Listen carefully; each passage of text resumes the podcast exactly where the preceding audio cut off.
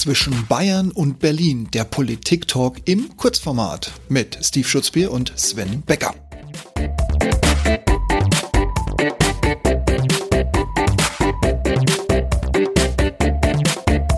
Hallo Sven. Hallo Steve. Na, Sven, ich verfolge es ja nicht mehr so regelmäßig wie du, aber was macht denn die Facebookisierung von LinkedIn? Ja, wo soll ich anfangen? Ich bin ja für X oder Prozess äh, für Y bis hin zu Robert, wir lieben dich. Ähm, da ist ja mittlerweile alles dabei. Themen, die den Bereich Business betreffen, sind mittlerweile eher eine Randerscheinung. Was macht denn dein Blutdruck, wenn du so auf LinkedIn unterwegs bist? Ja, der schlägt neue Rekorde, Steve.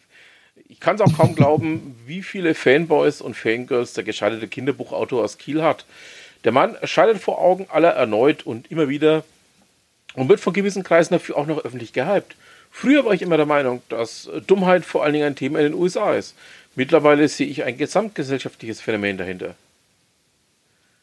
Oh, war ja, jetzt fährst du aber wirklich die ganz großen Geschütze auf.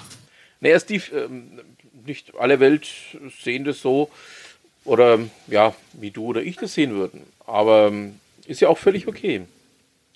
Komplette Realitätsverweigerung, wie sie mittlerweile von Medien, sozialen Medien und gewissen Gruppen gehypt wird, inklusive der Verweigerung zu erklären, woher die Wertschöpfung kommen soll.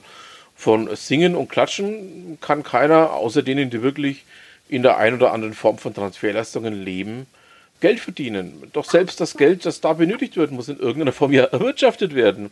Und da hilft mhm. es nicht, dass alle anderen sich noch irgendwas mit Unternehmertum oder mit dem Erstellen von Mehrwert zu tun haben, auszupressen, wie Zitronen.